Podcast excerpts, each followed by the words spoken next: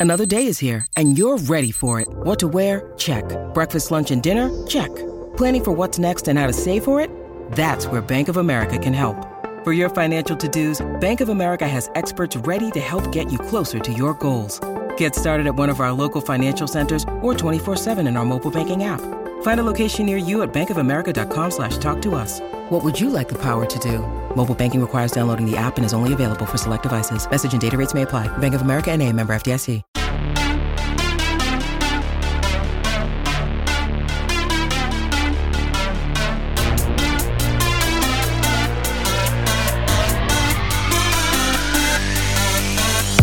Hello and welcome to a brand new episode of Fishology, where we go in an analytical, in depth perspective on your Miami Marlins. I am always your host, host Daniel, and I'm joined always by my colleagues Eli Sussman, Louis Adeo Weiss, and we are glad to have here probably our biggest guest, not just in Fishology, but entire Fish Stripes, senior writer of MLB Pipeline, Mr. Jim Callis it's an honor to even have you here. well, thanks for inviting me. You guys got to get better guests. If I'm the uh, if I'm the peak, you guys got to work on your guests, I guess. But no, it's uh, I always like talking prospects, and yeah, I mean, I've obviously been doing this for a long time, and I always feel like I don't feel like you guys are going to grill me, but I always do believe that if you're going to rank players, you should be willing to explain why you rank player A ahead of player B, or why this guy's better than that guy. Um, so I'm always happy to talk about this stuff. So it's uh, glad to be here with you guys. Yeah, it's great to have you off your, your busy schedule with pipelines being released uh, seemingly um, every day. But again, we're welcome to have you here to talk about the Marlins. And then probably the first question that most of us have here is just maybe an in-depth view on the Marlins and maybe what you see the strength of this farm system as for the fish. Yeah, you know, I mean, we had there. I don't have the rankings in front of me. We haven't done our new rankings yet, but a couple years ago we had them as one of the top farm systems in the game, uh, and they've graduated so many of those guys to the big leagues. So like the the top thirty, I think looks radically different than it did a couple of years ago. There's probably been more turnover with their list than most, just because of all the guys who, you know, no longer count as prospects. You know, I guess the strength you have to say is pitching. Um, you know, the best prospect I think I don't think anybody disagrees that Eury Perez is their best prospect and one of the best prospects in baseball. And you know, you've got you know, obviously a lot of their better pitching prospects are hurt, but you know, Max Meyer should be able to come back from Tommy John surgery. Jake Eder should be back this year from Tommy John surgery. You know, Dax Fulton had Tommy John surgery in high school, and I think he's a guy who could like take a step forward this year. He just seems like he keeps getting better and better, more more pro experience. They got guys like Jacob Miller and Carson Milbrandt out of last year's draft. And then I, I honestly don't know what to tell you about Sixto Sanchez, like what to expect from him. It seems like it's been forever since he's really done much on the mound, but he was so good when we saw him in 2020. So he's kind of the biggest wild card. But I, I'd say, I'd say their pitching is probably the strength of the system. Right, and you put it in a very generous way about being a lot of turnover on this list in recent years. I, I think it is fair to say that over the last compared to where it was over the last few years that this farm system is probably weaker overall in terms of overall talent than it was just since they've completed their latest string of rebuilding trades. Is that fair to say that this is yeah. one of the low points that they've been at recently? Yeah, I mean, again, we haven't we haven't ranked them, so I can't tell you, hey, the Marlins rank 18th or 23rd. You know, we're, we're going to do our farm system rankings, I think, after the World Baseball Classic. But I'm just looking back at, our our top 20, our top 30 from 2021, you know, when they're coming off the playoff appearance in, in the shortened year. And Sixto Sanchez was number one, and he's obviously been hurt. JJ Bleday disappointed and is gone. Max Meyer's still eligible and still ranks high, but is hurt. You have Jazz Chisholm graduated, Edward Cabrera graduated, Lewin Diaz graduated. I can't, I've lost track of which organization he's with because he's been DFA'd so many times this offseason. Trevor Rogers graduated. Jesus Sanchez graduated. Braxton Garrett graduated. Jose Devers graduated. You have to go all the way down to Dax Fulton to find another guy who hasn't even graduated off the list from two years ago. And then you could go on Nick Neidert, Peyton Burdick, Monte Harrison, Cameron Misner's been traded, Connor Scott's been traded, Kyle Nicolas has been traded, Jose Salas has been traded, Jerar Encarnacion graduated. I'm not going to go through the whole thing, but like I think two thirds of the guys almost from our 2021 list aren't even eligible for the Marlins list anymore because either they're big leaguers or they're no longer in the organization. Um, but but in terms of you know the, the system as a whole, yeah, I, I think it is weaker um, than it has been in a little while because it was kind of on the rise when they fully committed to rebuilding. I didn't love a lot of their trades, to be honest with you, when they were they're trading, you know, everybody they had, but they did bring in some interesting players. Their international program was doing well. They had some draft picks that there was a lot of hope for. I still, I still understand what happened to JJ Bleday. Like I, I, I thought for sure that guy would hit, and and I now I'm not really sure he ever will hit. But um, but yeah, it's it, it, it, as I wrote kind of my introduction to our, our our rankings two years ago. I mean, I know it was a short season, but they're coming off a surprise playoff berth. They have this deep farm system. There's a lot of optimism. And two years later, they finished fourth two years in a row, lost a bunch of games, and the farm system's a lot thinner, and they've got a lot of holes to fill. So yeah, they they, they have some work to do. Speaking of um, the international market, Jim, I, you know, I read Ken Rosenthal's piece this morning for the Athletic talking about how it's kind of been a while since they've done well as far as position players go on the market. Obviously, we've seen kind of like strides with like the likes of um, Soriano in the minors, uh, now more of a converted reliever. But position player wise, it's really been since about Marcell Ozuna that they've had success with uh, international position players. Do you think the hiring of Oz Ocampo is, you know, somebody who obviously had success in Houston, um, signing the likes of Cristian Javier, Luis Garcia, and Framber Valdez, do you think that may be a turning point for their fortunes as far as like having a guy who knows the international scouting side, kind of knows you know the way that system kind of works and you know think maybe that'll help them maybe hit on somebody on the position player side you know something that's been very much a weakness for them even at the big league level going back now for i would say post stanton and Realmuto i know they have a lot of expectations for for Yiddi Cappe. Um, you know there's some people who think he might be the best position player in the system um, you know they had a really interesting dsl contingent and and look, you can always sell hope on the on the super low level prospects, but you know, last year with outfielders Jose Gerardo and Anthony Peguero and infielder Marco Vargas, it was a pretty interesting DSL contingent. So so that those fortunes might be changing anyway. But yeah, I think getting Asa uh, Ocampo when you look at what he's done in Houston. You know, it's funny when I think of Houston, I think of all the pitchers they signed. It seems like every year they bring up another guy in the big leagues who they signed when he was like 19 years old, and they signed him for twenty five thousand dollars. And the guy finishes third in the rookie of the year voting, and they just have an endless supply of those guys. But yeah, I mean, his track record obviously has been very, very good, and you you would think that would be, you know, th- there's no reason to think that would change with the Marlins. Like I said, it will be kind of interesting to see how the, the, the super young DSL contingent that they had that was, you know, all, mostly guys signed in 2022 performs as they come up the ladder. Yeah, and with that, well, we we've seen how the, the division is rivaling in terms of prospects. You see the Braves guys, kind of like the Marlins, um, using them and, graduating, and then you have the Nationals who traded Soto and got just a myriad uh, of prospects. How do you think this long term affects the Marlins competing with the division prospect wise? Well, prospect wise, you know, maybe they're not in as bad shape as it as they might appear. I mean, you know, the, the Nationals and Mets you know have like I think kind of the strongest you know contingent of current top 100 prospects, but neither one of those teams is especially deep. The Braves are really thinned out. No, I mean, no, I don't think anybody in Atlanta's complaining because they won the World Series two years ago.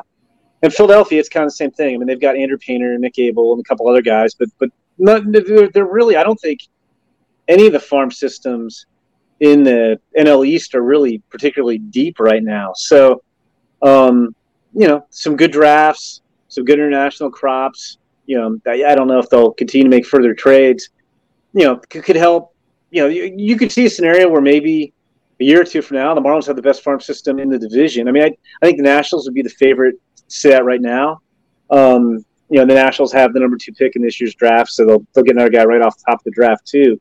But even though the the Marlins aren't as strong as they have been, the NL East again, we haven't lined up the teams. I said the NL East might have about the thinnest group of farm systems in baseball, so they're not at a at a huge disadvantage as they might be you know, if you were in a division, say with, you know, the Dodgers or you know the Orioles or or team, you know, teams that had really good farm systems. Well, we're with yeah. Jim Callis of MLB Pipeline here, and I think it's time to scrutinize the rankings themselves. Okay. As you, as you alluded to already, it's essentially a consensus that Eury is the number one guy here. I was fascinated about your process in terms of coming up with Jacob Berry at number two, because like looking around the industry, there's probably four different directions that you could go potentially for a number two prospect, whether it's Jacob Berry or Max Meyer or um, Dax Fulton or Jake Eder. And from reading the rankings, it seems like he came down to Berry and Meyer because both of them with 55 overall grades on them. I'm just fascinated in the process between trying to compare Meyer, uh, someone who's made his major league debut and is missing a full year with Tommy John, versus a, a newly drafted player who has only played at the low A level so far, who has a kind of unusual skill set, who's a switch hitter. They, they couldn't be much different in terms of overall players. So I'm just fascinated in the process of how you split hairs between them in this case. Yeah, well, and I think splitting hairs is the best way to put it. I mean, when you when you line up these lists, and and look, I do obsess like over, hey, should Sean Reynolds or Josh Simpson be 24 and 25 or reverse? Like, I, I do actually put a lot of thought into it, but at the same time, and, and I'm not saying you guys are like this, but we get a lot of fans who are just like outraged at one guy's ahead of another, and it's like they're really kind of on tiers, and we kind of use the overall grades to show tiers. And you know, I think you know within a tier, you could go in different orders. Now, you know, I'd have a hard time putting Jake Eder at number two. I mean, Jake Eder was really, really good in 2021, but he was really inconsistent at Vanderbilt. He's come back from Tommy John surgery. We haven't seen him in a game. So that one would be a tough sell. I, I think you could argue any of the other guys, like I do have Dax Fulton as an overall 50 on our on our grading system. we can't make we can't get more precise than than 50 and 55s, but um uh like Dax Fulton would be like a 52 and a half. Like I could see Dax Fulton making the jump to the top 100 this year and being a 55. But yeah, I mean, it's funny. Like I think we're probably higher. I know on our top 100. Like I don't know if Jacob Berry made anybody else's top 100. He made ours. Like and I I am probably the high man on Jacob Berry in the you know I guess you know prospect ranking industrial complex. I just think this is a guy who hits for average, hits for power, draws walks. I know the data on his exit velocities was not thrilling, and, and other outlets don't have him ranked as high. I just think this guy's going to hit, and you know maybe it winds up being average power instead of plus power in the end if if you know he doesn't you know start hitting the ball harder. But I think he's really going to hit. I think he's going to get on base. You know, I don't think the defense is really going to be a big driver with Jacob Berry. And, and to me, if Max Meyer were healthy, I'd take Max Meyer over Jacob Berry. I do think you know you feel pretty good about guys coming back from Tommy John surgery, but it's not a given. Try to get on 3 2, and Max Meyer has his first major league strikeout. Yeah, get that ball too. Toss that one out of the game. There's the slider. Just perfect location. And you know, by the time we see Max Meyer pitching again, he's going to be 25 years old without a lot of experience. Eh, you know, at the big league level. So, I mean, that was I, I don't know that, that I mean, we have him pretty close in the top 100. Berry's 61, Meyer 67. So we are splitting hairs. But I would take the healthy guy. I really think is going to hit over I really like Max Meyer, but he's injured, so that one's easy to me. And like I could see, I could see a scenario where, you know, Dax Fulton, like his velocity was up toward the end of last year, and if he builds on that, and let's say it becomes a plus fastball, and he's got the really good curveball, and he added a slider at the end of last year, and maybe the control gets a little bit better, I could see, you know, we could be talking about Dax Fulton being the number one prospect in the system assuming Eury Perez graduates because he gets to Miami at some point in 2023. You talked briefly about his defense, Jim. Um, can you espouse a little bit more on that? Because when I look at him, you know, we saw him in person immediately after he signed, and the physicality kind of gave me very Nick Castellanos vibes as far as the kind of player that he is. And I, you know, when I watched your preview you did on the um, Marlins farm system, where you refer to Berry as the I think noted. I think you noted as one of the better college hitters as far as complete profiles go in the draft, and I believe his on base percentage was slightly over 340 when he got into uh, affiliated ball. But that being said, defensively, you know, given Miami kind of already has right now like a third base conundrum with Segura going to be there, uh, expected to be there for at least the next season. And you have the likes of Groshans and, you know, another prospect on the Marlins top 30, Xavier Edwards, likely to see time there once they uh, get extended big league time. Do you, when do you think the organization would kind of recognize the full inability of his defense and maybe try the experiment of him, say, maybe playing a little corner outfield or DHing or playing some first base? Yeah, well, I think I think there's two things there. One, I don't feel like any of those guys you mentioned at the big league are, are really impediments. You know, Segura, I think he's more of a, a stopgap than a long term solution. I'm not sure third base he really fits the profile what you want offensively. Your Groshans, you know, of all their prospects, when you factor in defense, maybe has the best chance to stick at third, but he's got hit for some power at some point too. You can't have your third baseman hitting ten or twelve homers a year, and Xavier Edwards, he does not profile at third base. They can play him at third base. He's got below average arm. He's got no power. That would be not good. now that said, I don't think Jacob Berry is a great third baseman by any means. I mean, we have him ranked as a forty. He's, you know, you, uh, Nick Castellanos comparison is not is a pretty good one. I mean, he's kind of, you know, stocky and thick his arms probably average, really at best. Um, I will say, I'm not saying Jacob Berry is going to be a big league third baseman by any means. I will say I do think it makes sense to run him out there for a while and see what he can do there. I do think you can, through sheer hard work, become a adequate third baseman. A lot of guys can't. Like I remember, this is going to date me, but when I started, Robin Ventura was you know, first round pick, and you know, still might be the best college pure college hitter in all the years I've covered college baseball. And he was terrible at third base. And nobody thought he like I shouldn't say nobody, but very few people thought he could play third base. Had any chance to really play third base in the big leagues? He wasn't athletic. Well, uh, honestly, a lot of the same stuff you hear about Jacob Berry. And Ron Ventura worked and worked and worked and made himself. He eventually won a Gold Glove at third base. I'm not saying Jacob Berry is going to win a Gold Glove at third base. I'm not saying he's going to be a third baseman.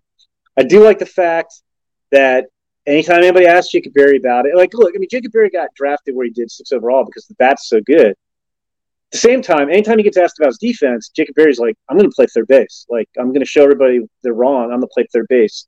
So he's going to work at it. So, all that said, I don't think the, the, the Marlins have another obvious third baseman of the long term future in the system. And Berry's barely played any pro ball. So I would let him play third base this year, see how it looks, see if it makes any progress.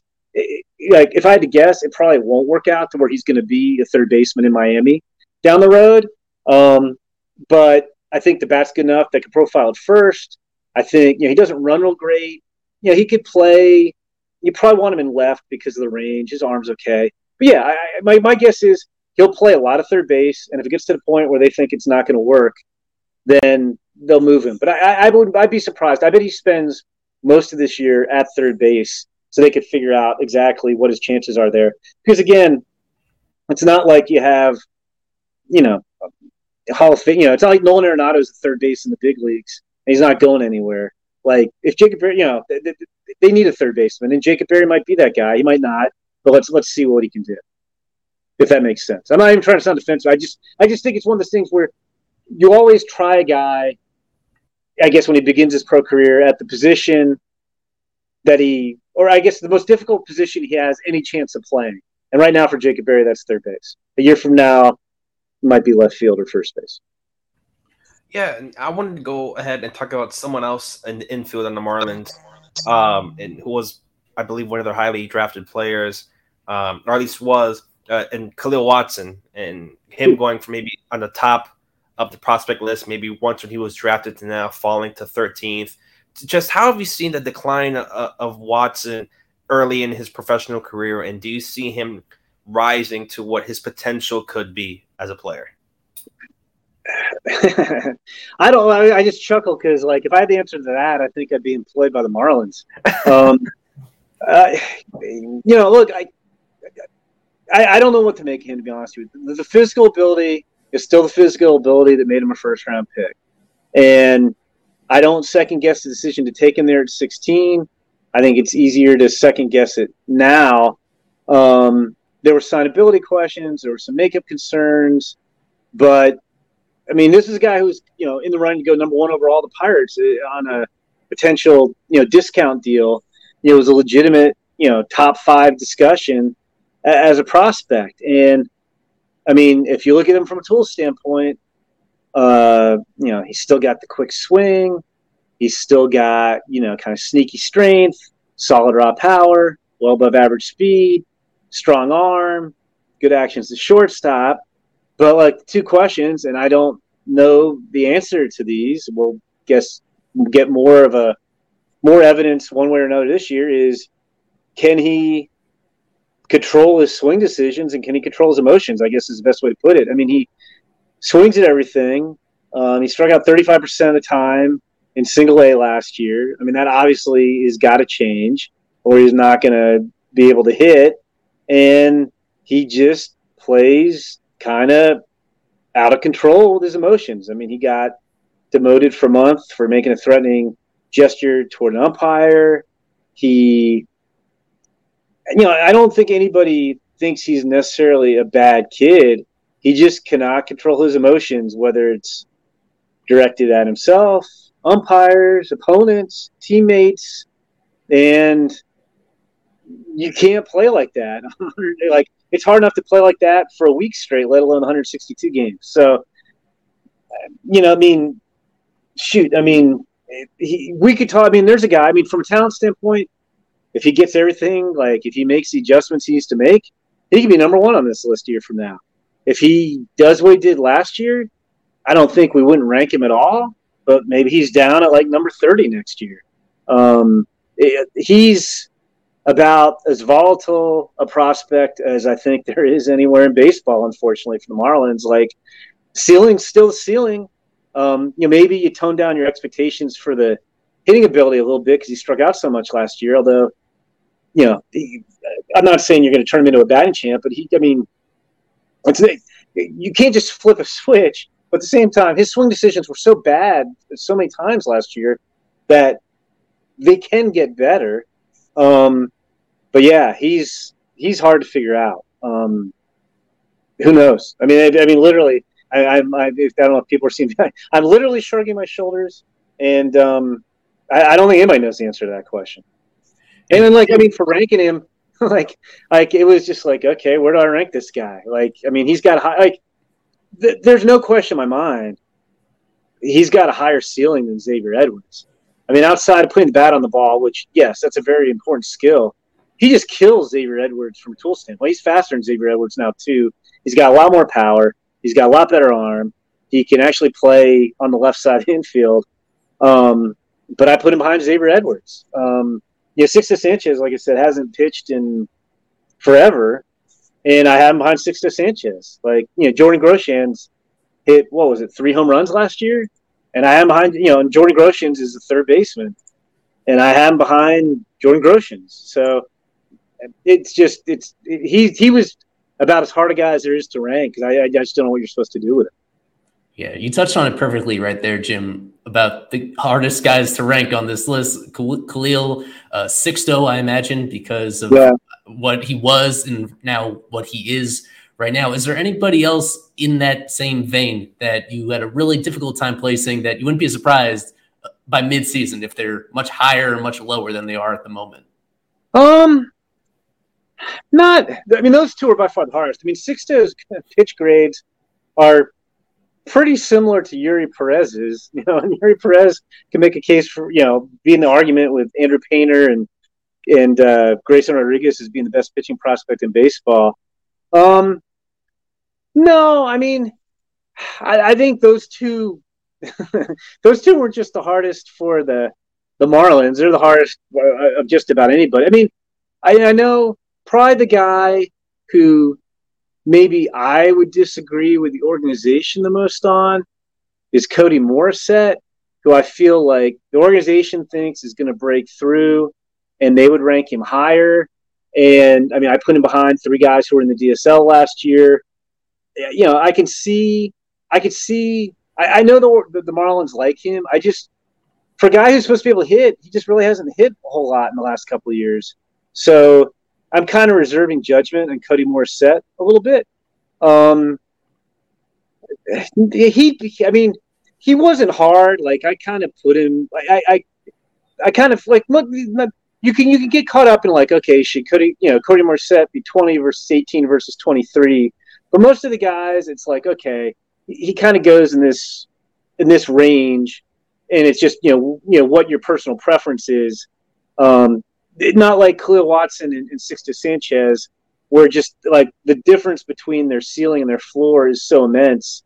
It could be, you know, there's any you know wide variety of outcomes. I mean, you know, it comes down to the end. You know, the list. You know, you, it's always like, okay, who do I want to get on? Who do I want to get off? I mean, the last couple guys who didn't make the list were pitchers like Zach McCambley and Bryan Hoeing and MD Johnson and maybe Javier Sanoja would, would be the next position player. Although, you know, if I had one on there, but again, you know, you could always talk those guys around. Like I like I always like to say, you know, the difference between like the 26th prospect and the 35th prospect is minimal, but five of those guys make the list and five don't, and you just don't see the five who don't. So that I'd say I didn't really have any.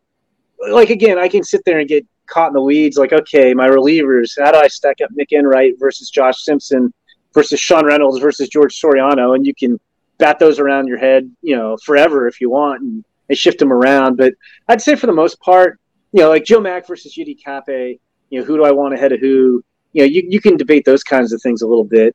Um, but but I wouldn't say I wouldn't say there's anybody else where I was just like, oh my gosh, it's all over the place on this guy.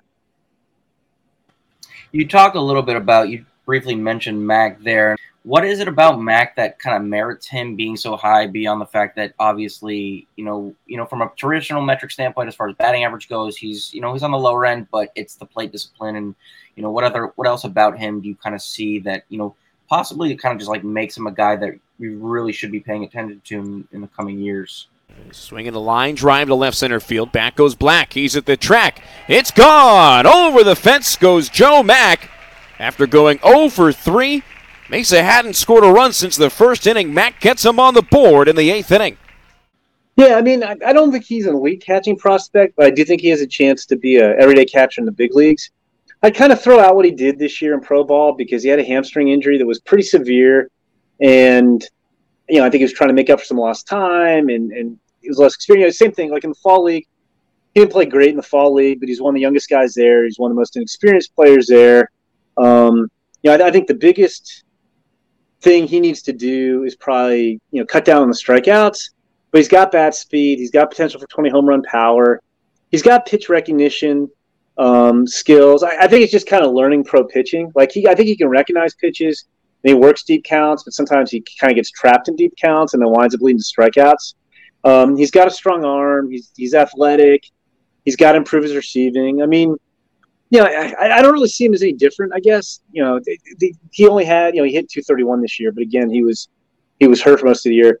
The way he performed last year, it was such a small sample size. It didn't really change the way I think of him. I, I look at him the same way I did coming out of the draft. I mean, here's a guy who has a chance to be, uh, you know, you know, maybe he could hit you know 260 with 20 homers and be a solid defender behind the plate. That, that that's a pretty good player. You know, he's now look, he's a few years away from getting to that point, but um, you know, I still think that ceiling is still there. Yeah, and one of the I would say the faller fallers and, and risers that I saw really that stood out to me um, was Jose Gerardo coming unranked to 17th on your list on Pipeline. Just uh, it's the 80 grade arm. You mentioned the 102 mile per hour throw that he has over there in Dominican Republic as an amateur. Just what did you see from him to make that such of a significant jump to go unranked to already almost reaching the top 15? Yeah, I mean, I think there's a couple things at play there. One, I mean, like I said, I don't think the system's super deep. Um, I don't usually put, you know, guys in the DSL who weren't, you know, seven figure signings that high on a list that early in their careers. But it just got to the point where it's like, okay, I've kind of run out of guys who look like they could be starting pitchers, or and there aren't really that many other guys who look like they could be everyday players or obvious everyday players. So I, I, went with that DSL contingent of Gerardo and Peguero and Vargas all back to back to back. Um, you know, again, I mean, the difference between his ceiling and you know where he is now is still pretty huge because he just started playing. But I mean, guy hit nine home runs in his first full month in the DSL. Um, finished third in the league with 11 homers. Um, he's got big power. You know, you noted, you know, that I noted that he had a 102 mile an hour throw from the outfield when he was an amateur. He's got a huge arm, um, solid runner. Um, you know, he's really aggressive hitter. He struck out 30% of the time in the DSL. Um, he looks to pull and kind of launch everything he sees. So um, that, that approach is probably not going to work all the way up to the big leagues. He's going to have to make some adjustments, but there are some tools there. So I kind of went at that point of the list is like, you know what, I'm going to go for ceiling, even if there's more risk involved, and, that's why I went with Gerardo at 17. You know, I'll be honest, I, I didn't really know about him this time last year. They just signed him; it was 180 thousand dollar signing, so he wasn't a big time guy. If you'd asked me in you know end of February 2022 you know, who's Jose Gerardo, I would have shrugged and said, I don't know who that is. So um, that's why he didn't rank on the list last year. Um, he really hadn't done anything. He wasn't a big time guy, but he, he impressed with his power down the DSL. Yeah, Jim, we were absolutely delighted to see Paul McIntosh squeeze onto the top 30. Fish Stripes has been extremely high on him since like the moment he stepped into pro ball, an undrafted free agent. But as soon as like he started playing the games, his batted ball quality just jumped out at me. And then all of last season, he was one of their better hitters at any position, period. And he actually did it while doing a whole lot of catcher. But I imagine the fact that he is as close to the bottom as he is um, reflects that you don't necessarily see him sticking at catcher moving forward. Yeah, I mean, look, Paul McIntosh is an organization favorite, and like I had, like I said, that kind of that the twenty six to thirty five range. I was shuffling guys around, and I I had him off, and then there's enough support. Like you should like he's he's an organization favorite for sure. He does some things that are really interesting, and then he has some glaring holes in his game. Like he hits the ball as hard, and he works counts as well as most players in the system. I mean, it's power over hit, but he does draw walks. He doesn't strike out a ton. That's all good. Now that said, he's already 25.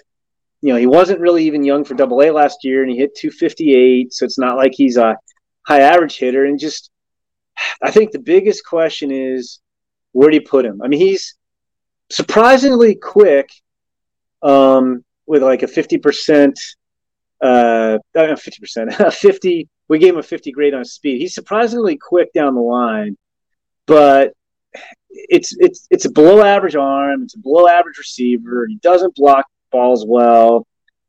I don't think there's any chance he's really a cat. Like he's more an emergency third catcher. Like you like you can't even really call him a backup catcher. He'd be like if he made your team as a first base.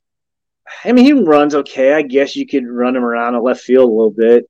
Like if you made your team as like a first base, left field DH type, who you could catch like in an emergency situation, that's probably what he is as a catcher. If he was like a fringy guy and you're like, oh, he could be an offensive minded backup, he could rank higher. But like it's everybody loves him. I mean, I haven't talked to anybody in the Marlins who just doesn't love him as you know, just as a personality. And he'll probably get to the big leagues, but he's really, really going to have to hit to carve out a role in the big leagues because I just don't think he has a position really. Yeah, and going from um, Paul McIntosh um, a player that I personally really like, and I think his tools are, are just out of the water, is Nasim Nunez. Uh, might de- def not have the power, but it's just his run, his fielding, his arm. We saw him make a defensive play, uh, I believe, in spring training just a couple days ago. Just what makes him just where you have him ranked um, 21st? Is it just mainly his offensive skills that push him down that low on the list? Yeah, I mean, he might be about the most extreme player on any top 30 because, you know, on the 2080 scouting scale where 50's average, we gave him 70 run, 65 arm, 70 field. I mean, he could probably contend for gold gloves, shortstops, maybe even this season. I mean, gold glove short, contend for gold gloves as shortstop this season. He can really run. I, you can't, but like uh, so. So the defense and the running, that's great. You love all that part of it. He was third in the minors last year with seventy steals. He just has not shown any impact at the plate. He's not very physical. I mean, he definitely needs to get stronger, but like he's listed at 5'9", 158. He doesn't turn on pitches. He doesn't drive him with any authority. Like it's kind of the classic knock the bat out of his hands. I mean, he he draws walks in the minors by working deep counts. I don't think that's going to play in the big leagues. I just don't think anybody would respect the lack of power. I mean, he's an interesting guy, but he's a career 238 hitter with a career 287 slugging percentage in the minors, and that's not anywhere close to being able to hit in the big leagues. I I, I went 40 hit, I went 20 power. I mean, there, there's no power there, so you know he's going to have to like. There's a lot of guys in the system who are interesting, but they have flaws they're going to need to address, and he's going to have to get stronger. Hey, look, he's never going to have power, but he's got to be able to hit the ball you know, harder you know, to at least make teams respect him a little bit because, I mean, just I mean, again, I I don't know. He's I can't imagine there are too many guys on any of our top thirty lists who have played even hundred games in the minor leagues who have a career 287 slugging percentage, and that's testament to how good his defense and his base running are. But like that's, I mean, that's a pretty fatal flaw.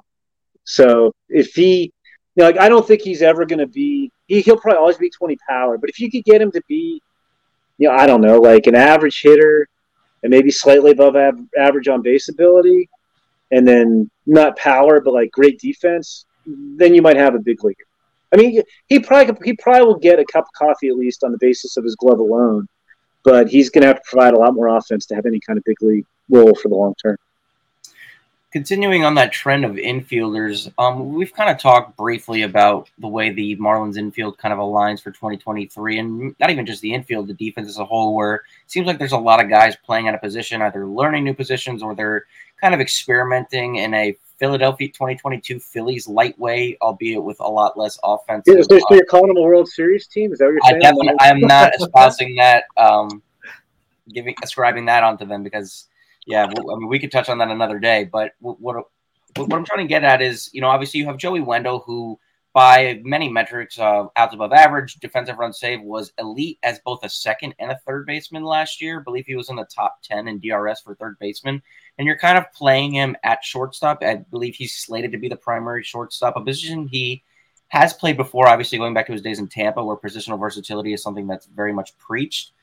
But um, again, a guy who doesn't play that position on a regular basis. Um, and that makes me want to touch on a guy who you have just inside the top 10, I believe at nine, and Jacob Amaya, who they acquired from the Dodgers. Ironically enough, they lose their shortstop in Gavin Lux. So you'd like to think that they maybe want to have that trade back as, you know, some more depth. Um, do you see his path to the big leagues as a lot easier than most of these guys on the list? Obviously, we know Eury is kind of almost a given, albeit his innings are going to have to be managed because he's never even crossed the 80 inning threshold in in actual games over the course of a season. But Amaya, um, in terms of him, do you think he's somebody that could have an immediate impact this year, especially given the year he had last year, um, split between a couple of levels in the Dodger system?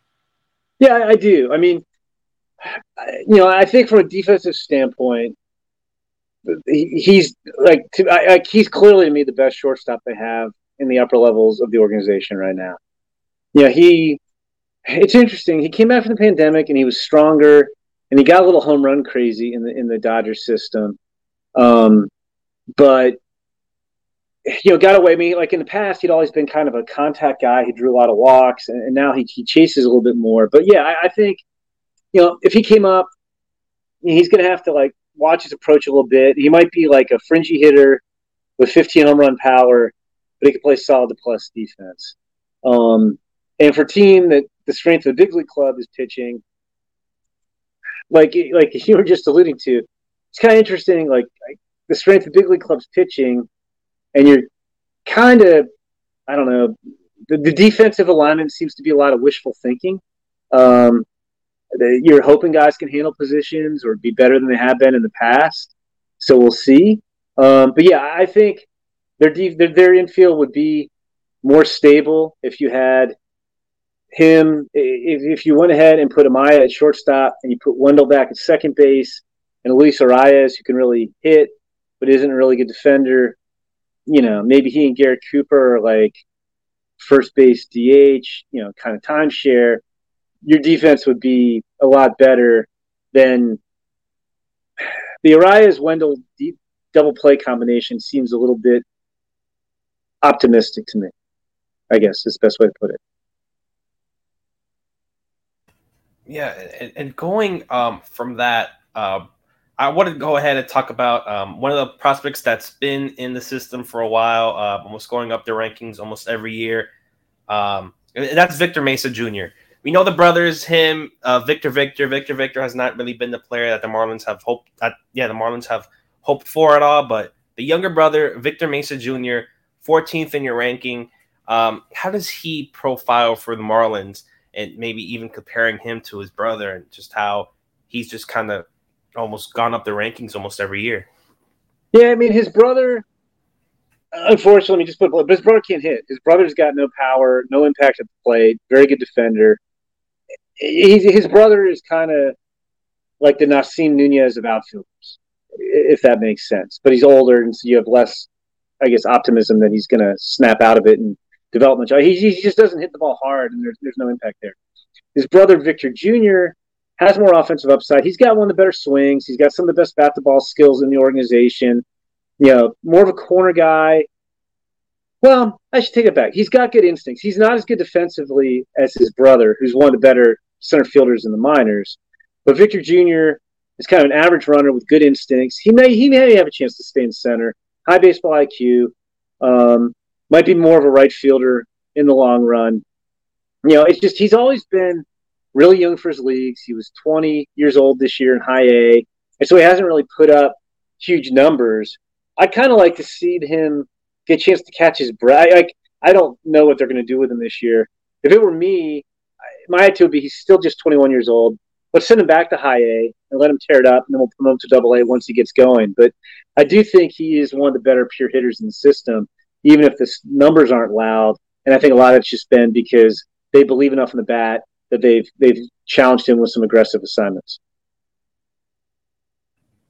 Yeah, I think now it's the perfect time to go almost to the main event of what maybe most of everyone here was or people listening wanted us to talk about, and that is Mr. Sixto Sanchez. um, you have 11, you mentioned volatile. You mentioned someone who could be number one a few years ago um, the injuries. Uh, just give us a, a, little bit on Sixto and him falling to 11th for you. Yeah, I mean, and again, I mean, you could argue he hasn't pitched since 2020, and he's coming after it's not Tommy John, where you feel better about his shoulder surgeries. Said, you know, shoulder surgery in 2021, he had another shoulder surgery in 2022. I mean, look, he could be anything. I mean, when we last saw him and he was healthy, he had like a 95, 97 mile an hour power sinker. He had a four seamer that got up to triple digits. He, you know, even with that, you have some people tell you this changeup that just kind of tumbled at the plate was his best pitch. He showed some progress with the curveball. He just, you know, had a cutter that had its moments. He threw a ton of strikes. Now, I mean, the question besides his health always has been he doesn't, you know, with all those pitches, you'd think he'd miss more bats. And it was more like he'd get ground ball contact than than strike out, you know, 12 per nine, like you'd, you'd think he might do that stuff. But that's quibbling. I mean, you know, he, he, got plenty of outs, he threw plenty of strikes. But yeah, I, don't know. I don't know what to tell you. I mean, he lost. Well, what's the story? He's lost 45 pounds. Like, mm-hmm. yeah, like I, I would suggest that if he was 45 pounds overweight, it's not like he looks. He looks like he's in better shape for sure. He doesn't like. I wouldn't call him skinny right now, right? I mean, like, so if he was 45 pounds overweight, part of me would be like, makes me wonder about his dedication a little bit. That would concern me trying to come back from his shoulder injury. I, I don't know. I mean, when we last saw him, he had great stuff. He was one of the best pitching prospects in baseball. And, you know, the last two years he's had two shoulder surgeries and hasn't pitched in a game. So to me, he's more of a a lottery ticket really right now than something you can bank on. Um, and again, I mean, I, I would bet if you ask anybody with the Marlins, nobody knows. I mean, you you hope you hope he can get back to what he was, but like, who knows? I mean, I don't I don't know what the track record is. I don't think there's a lot of pitchers who missed two full seasons, let alone had two shoulder surgeries out during that time, who came back and were stars. Um, you know, granted, yeah. he had better stuff. Yeah, Jim, I, I, looked into it a little bit, and, and just what sticks out to me when you look at players that had that kind of absence is that even when they come back, even if they're effective, it's almost always as relievers, and that's kind of why I, I think generally, or at least, Reyes. uh, I maybe maybe that's in that category. He's that's kind of repeated injuries. I think that's why there's a little surprise that he's even still this high for you, is just because usually on the other side of these injuries, even if they come back, it's just it's a different role because yeah, yeah, I get that. You know, and, I mean honestly, if he's healthy this year and he's in the big leagues, I mean, they're going to have to manage his innings, so maybe they should use him out of the bullpen this year for sure, and then and see what they have going forward. I mean, he's one like I said, it, it, like I don't know if you guys do list like if you want to rank Sixto Sanchez 30th on your list on somebody's list I don't know how you could argue with that. You could say, look, like there's just so much risk with him. That said, I do think in this system, like the, the, what we've talked about, the Marlin system isn't as deep as it once was. It's not like there's a collection of slam dunk everyday players and starting pitchers behind him. Um, like to me, like you know, I ranked him 11th. Like if I was saying, like, okay, how how low is the lowest you could rank him? Like I put a 45 on him. I mean, I guess you could tuck him behind the DSL contingent. Maybe you could put him at 19. Although those guys are so far away. I mean, there's a ton of risk there too. So, you know, Carson Milbrandt's interesting. Um, but Sixto's healthy Sixto has a lot better stuff than Carson Milbrandt. And I like Carson Milbrand. So I don't know. I mean, again, that's one where I think if if if if if, if there was if, we, if there was a teacher and he was giving everybody a test, it's like where would you rank Sixto Sanchez on your Marlins top thirty? I don't know that there's really a wrong answer. It almost reminds me of uh, kind of like what's going on with Noah Song and the Phillies right now, albeit that's like a different kind of scenario in and of itself. You know, a guy. You know what it's like? It's like Forrest Whitley with the Astros. I do the Astros. That's, that's a very good comparison as well. I like Forrest Whitley once ranked as like as good as any pitching prospect in baseball. I've lost track of when the last time he pitched or how often he's been hurt. I, he pitched last Tommy John. he came back last year from Tommy John and pitched a little bit and didn't look great. Um, but same type of thing. Like you just you you basically can put those guys wherever you want on lists and justify it because they're you know it's you know, we're talking about Khalil Watson who's not hurt, but it's the same type of thing. Like there's huge ceiling there. Like like if it all comes together for Sixto Sanchez, he could be an all star. But he also hasn't pitched two years, and you know, is it out of the realm possibility he never pitches in the big leagues again if he has another setback? Sure. So like, like who knows? Like it's I, I'm not I'm not trying to dodge the quote, but it's like some of these guys like Sixto and, and Khalil Watson, these super volatile guys, like just the wide range of outcomes from all star to never gets to big leagues, or in Sixto's case, never gets to big leagues again. I mean, that's a huge, huge gamut there. Yeah, and we even early reports out of spring training, despite the fact that Sixto lost, you know, I believe it was 46 pounds. It was almost like when CC Sabathia dropped a lot of weight in the earlier part of the 2010s for the Yankees, and his fastball went from about 95 to about, you know, 91, 92. And he kind of had to reinvent himself, cutter, sinker, slider kind of guy. Um, that being said, though, I think if you, I mean, if you were to assess this top 30 list and, you know, excluding Eury Perez, because we kind of just, it's maybe just universally agreed upon here that he will contribute at some point, whether that's out of the bullpen or making a spot start later in the season. If there was one person that you really had to bank on having an extended impact at the big league level in 2023 of the of the 30 or so players you have on that pipeline list, who would you feel most confident in um, putting your stock in? Going into the season. Yeah, I mean, there's a number of relievers, you know, like Nic Enright, Josh Simpson, and George Soriano, who I think we'll see in the big leagues at some point this year. I think it goes back to guy we were just talking about a couple minutes ago. I think it's Jacob Amaya. I, I just think, you know, he, he's he, like I said, he gets too aggressive to the plate, but in my mind, he's clearly their best defensive option at shortstop, like clearly, and I think they're going to need that. And you put him at shortstop, you put Wendle back at second. He's a huge upgrade over Luis Arraez. That that makes your your you know up the middle infield defense significantly better. So I, think it's Jacob Amaya, um, honestly. Um, that that would be my pick for. I mean, I agree. Like Eury Perez is kind of a guy all by himself, but if we take him out of the conversation, I think Jacob Amaya is the most important rookie in the Mar- on the Marlins this year. Yeah, and speaking of rookies or at least future rookies, I don't want to get too far ahead, but um, now that we have you here, just the Marlins have the tenth pick in the draft coming up, and I know it's a very far time away. Uh, what can Marlins fans maybe expect in terms of the players available at number ten, and maybe guys that the Marlins um, could could use? There's Enrique Bradfield. You have Yohandy Morales right across the street, and Coral Gables. Um, guy like Jacob Wilson. Just what what kind of guys do the Marlins need to target in this draft with the tenth overall pick? Well, I think the strength of this draft, especially in the top 10 or 15 picks is college position players. And if you look at all, like most of the moves the Marlins have made this offseason, they've tried to acquire, or even going back to like middle last season, and even the draft too, they've tried to acquire hitters who could put the bat on the ball. Um, so I could see, I could see them. You know, Bradfield's interesting because there's some like fastest player in the draft and he can hit. There's some question about his power. But I could see like guys like I'm not saying that all these guys are on their short list, but I could see Enrique Bradfield from Vanderbilt. I see Grand Canyon shortstop Jacob Wilson, who is the best contact hitter in college baseball. He struck out, I think it was seven times and 275 at bats last year. And he's the son of Jack Wilson. Um, he's a really good player. Brayden Taylor from TCU is the third baseman. That would fill your third base hole. Who can play third base and he can really hit. There's a high school kid from Florida, Aidan Miller, who's also one of the better hitters on the high school side. Um, you know, uh, Morales is more a power over hit guy, so that one would surprise me a little bit if they took Yohandy Morales, even though he's right there in Miami.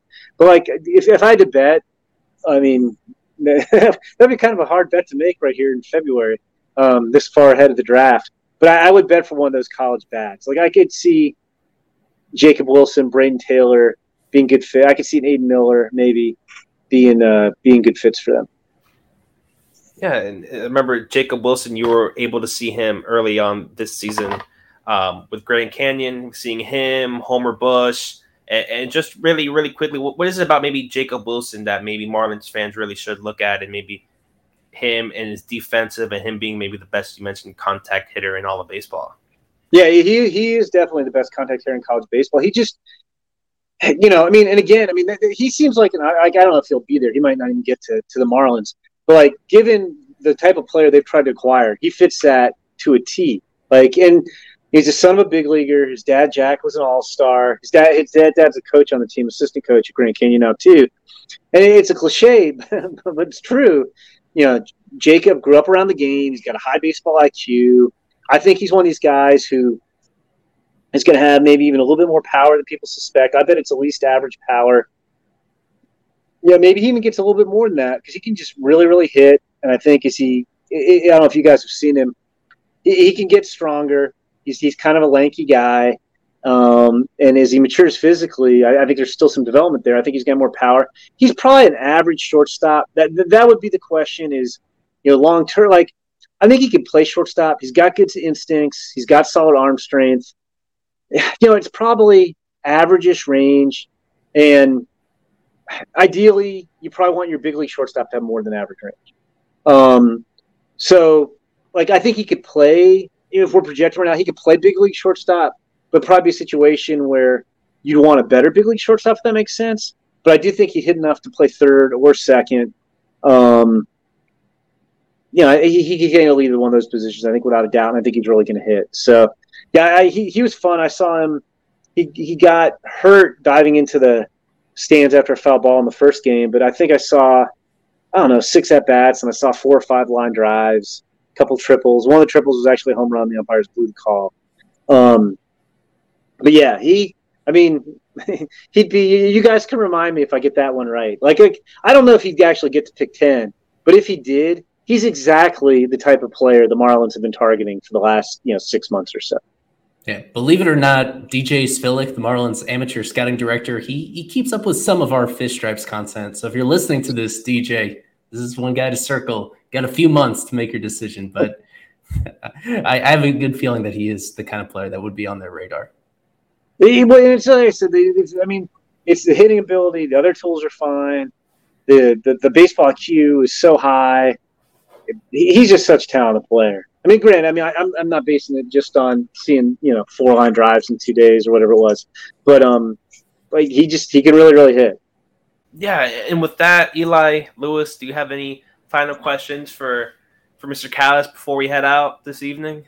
Oh, we could wrap it up here. Um, Yeah. he's, he's been more than generous with your time and your assessments, Jim. Thank you. Thank, you. Yeah, I thank you know it's good. It's fun talking Marlins with you guys.